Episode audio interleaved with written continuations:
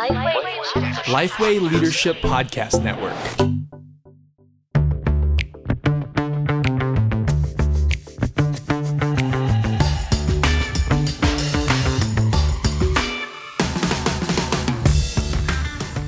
G'day, I'm Scott Sanders. Welcome to The One Thing, a podcast designed to give you one solid practical tip for gospel centered ministry every week.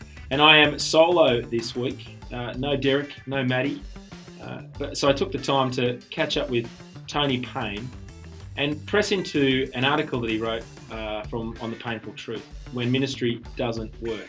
And so uh, let's have a listen to my discussion with Tony Payne.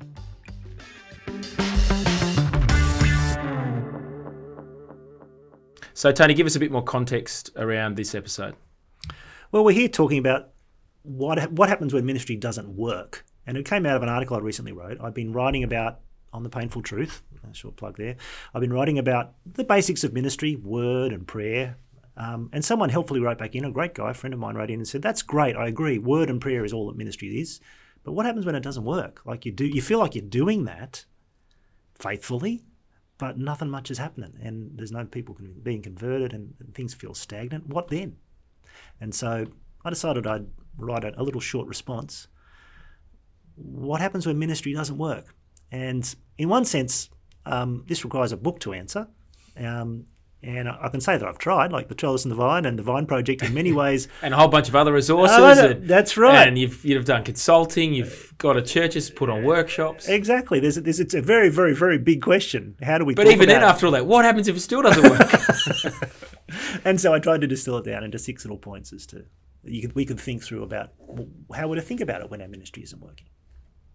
Now, what I do want to push in, I want yep. to spend most of our time talking about culture. But what what do you mean? You know, what do you mean by not working? You know, how do we how do we assess that something's not working? What's the big sort of outcome that we're looking for? Yeah, that's a really good question because you want to be careful, don't you, that you don't have too simplistic a view of what not working means. You don't just want to give the sort of pure pragmatist kind of answer that not working equals budget equals not enough or people not enough. Mm. Um, you've got to think theologically about what not working means for you. Obviously, not working would mean we're not seeing people converted, uh, not seeing the gospel bear fruit in people's lives, not seeing the gospel grow. I think that's what I, I, would mm. say by not working. The gospel is a growing thing, it has a dynamism to it.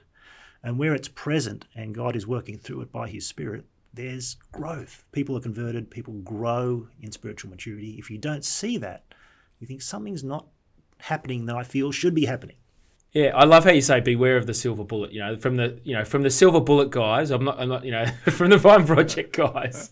there's no silver bullet, which is great. Again, if you do dig in and actually read the Trellis and Vine and the Vine Project, they will say repeatedly there is no silver bullet. It's uh, it's the work of the word and prayer and seeing the Holy Spirit. Uh, and it takes time. And and what I was particularly saying in in, in answering his question, the that's the first thing I said.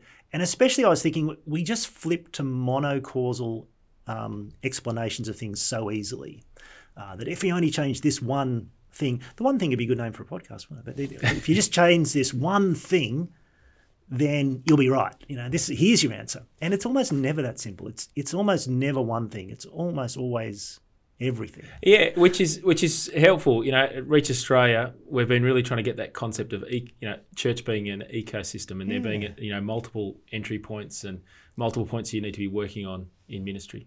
Yeah, I've I've used the language of culture, and it's very simple. Uh, it's very similar. Mm. That that a church is a whole complex web of of, of structures and practices and people and habits and traditions and ministries and and and language and mm. all these sort of work together for good or ill. They reinforce each other and shifting that culture or changing the whole system requires real time and effort and thought. Um, and sometimes it's not working uh, because over time that culture has shifted and, and moved in a particular direction uh, in an unhealthy or unhelpful direction. Uh, you speak uh, speak in the article, which we'll provide in the show notes, of, of combining theological insight, teaching ability, godly character, and competence. You know, you want to see all of those, and you see those in the, you know, you, you say you see that we see those in the pastoral epistles, we see those uh, in sort of characteristics of an elder and, and a deacon. Um, I want to push you. Well, How, how do you grow in that? You know, how does a leader and how does a leadership team grow in that? It seems to me when when you're thinking about what's happening here in our church and what's wrong and how can we shift and how can we change, I think God gives us three gifts. Um, he gives us His Word, He gives us His Spirit, and He gives us each other. And we're particularly, I think, talking about that third one. When it comes to thinking through how do how do I grow myself as a pastor in leading my church to be more healthy, to be to grow, to for things to work, if I can put it in inverted commas, um, we're going to have to think about a word ministry. We'll come back and talk about that. We have to think about prayer. We should talk about that. But we're going to have to think about ourselves. Mm. Um, and not only our own repentance and our own heart, but our own abilities, our own competence, and looking for help in that, looking for others who've had experience and wisdom and who can grow us in the ability to pull things together, who can help us be reflective about ourselves and our weaknesses and, and how we might be inhibiting growth, uh, and who can provide models uh, and examples and case studies um, and new skills and new knowledge to improve in the way you're leading that change. I mean, that's where this whole thing of leadership development comes from. Eh, you know, I think for many of us, um, I almost wrote a, another blog post. In fact, I've got it on my list called "Who Needs Leadership Development." Um, which is kind of I think expresses the, answers, the answers everyone, isn't it? Or? Yeah, that's right. It's kind of it expresses the ambiguity of how many of us feel about it. Oh, leadership development. Oh, here we go. Here's another kind of rev up to kind of. Yep. I don't have time for that, or that's. Yeah, yeah. Who needs it? But who needs it? We we need it because we all fail and we're all inadequate as leaders. And God has given us each other um, to help each other, to develop each other, to push each other, to learn from each other. Um, and in many ways, that's what a good leadership development program is. It's it's an opportunity for me to learn about myself and about the work I'm doing by talking with others and learning from them in the context of the word. Um, and I think, I mean, you're you're pushing into that in Reach Australia. I mean, that's what Reach Australia is essentially seeking to do. It seems to me, develop a leadership development program like that. Mm. Yeah, one that gets you to take a, a good hard look at yourself as a leader, but in the context of peers, in the context of thinking about it in your church and with your church leadership as well. I think I think that's the helpful push as well in this. Um, you know, a, a, ministry leader needs to open themselves up to you know feedback mm. and uh, yeah, criticism is not the not the right word, but I think you, you know that honest you know, honest thinking and talking amongst their team. Yeah, that's right. Um, and two of the things I think we need to assess, and this is kind of the two other key points in that little article, were that we, we can sometimes think, look, it's the word and prayer. Those are the two key things that we should be doing in ministry. I'm doing that. I'm doing that, right? And it doesn't seem to be working. But we we need to push into what does it mean to say we're doing the word? What is actually what is our word ministry like? Um, is is our word ministry really just we say well, we preach a good sermon every Sunday and we have some Bible study groups and so we, we're doing word ministry. How effective is that word ministry, and how much is is the word ministry reverberating around into all the different parts of the culture or the ecosystem or the or the community that we are? It seems to me that the picture of word ministry in a congregation in the New Testament is very rich, mm. um, as it says in Colossians. Let the word dwell among you richly. Um, and the impact of that is that we teach and admonish each other, that there's all kinds of speaking the truth in love as each part does its work in Ephesians 4 so that the whole body builds itself up. Um, in other words, if the extent of your word ministry is we preach a good sermon on Sundays, well, that's great. That's the foundation and the hmm. flagship. Mm. But it's it's a matter of also thinking through is the word penetrating down and is an effective word ministry spreading and reverberating out in all different aspects of the community, uh, the Christian community. And that will only be happening really if we're intentionally thinking about how that's going to grow, how we're going to train for it, how we're going to mobilize people for it, how we're going to spread that culture. Uh, and so to say, yeah, we're doing the word, but it's not working, sometimes I want people to examine uh, are we really doing what we can or should be doing in the word? And is the word reverberating out uh, in ministry throughout the whole ecosystem. So it's not that we've tried doing the word ministry and it doesn't work. Sometimes we haven't tried it enough. I've asked you this a few times before. How, you know, what's the, you know, what's the dashboard for the Sunday gathering? I think you came back and said, well, if people are hanging around for forty-five minutes, you know, something must be go, going all, all right. Uh, but that could be because you know there's a long coffee line, or you know there's really good food. It, it, might not have it might not have much to do with the fact that people are speaking the truth in love to each other after the service. But but that is a it is a you know, it's a really useful test to sort of say, yeah, people are actually sticking around. They're they're enjoying the community life here, and they're wanting to keep those conversations rolling on afterwards. But how do we assess our our Sunday gatherings and how how they're going at actually, um, you know, effectively discipling our people? When we work with people in Trellis and Vine workshops to evaluate their Sunday gatherings, we normally get them to to actually sit down and listen to them as a team, um, which is an embarrassing and difficult thing to do. like when you sit and listen to what the whole thing is and just you, you evaluate it, but in particular, evaluate it in terms of how is it achieving the various things that the Sunday gathering is meant to achieve. That mm. is, is it engaging the newcomer and outsider with the gospel and, and welcoming and drawing them into that gathering? Is it saying something for the new Christian that encourages and warms them? Is it addressing the more established Christian to push them further? And is it stretching stretching the established Christian? Mm. And is it training the whole congregation to be ministers hmm. themselves, mm. how to read the Bible and how to take it further? And you can you can look at each aspect. You can look at the the as, various aspects of a Sunday gathering uh, and evaluate it in those different categories. So, how effectively did we do though each of those things? Um, and in one sense, um, as in any kind of evaluation exercise, um, it's an art, not a science. Like it's very hard to give those things a mark out of ten, but you can you can give them an arbitrary mark out of ten if you want, and you can certainly tell when things are working or not working. Mm. Um, but and, but it's the exercise as well. Actually, stopping, going back and uh, listening. We we spoke to Simon Manchester.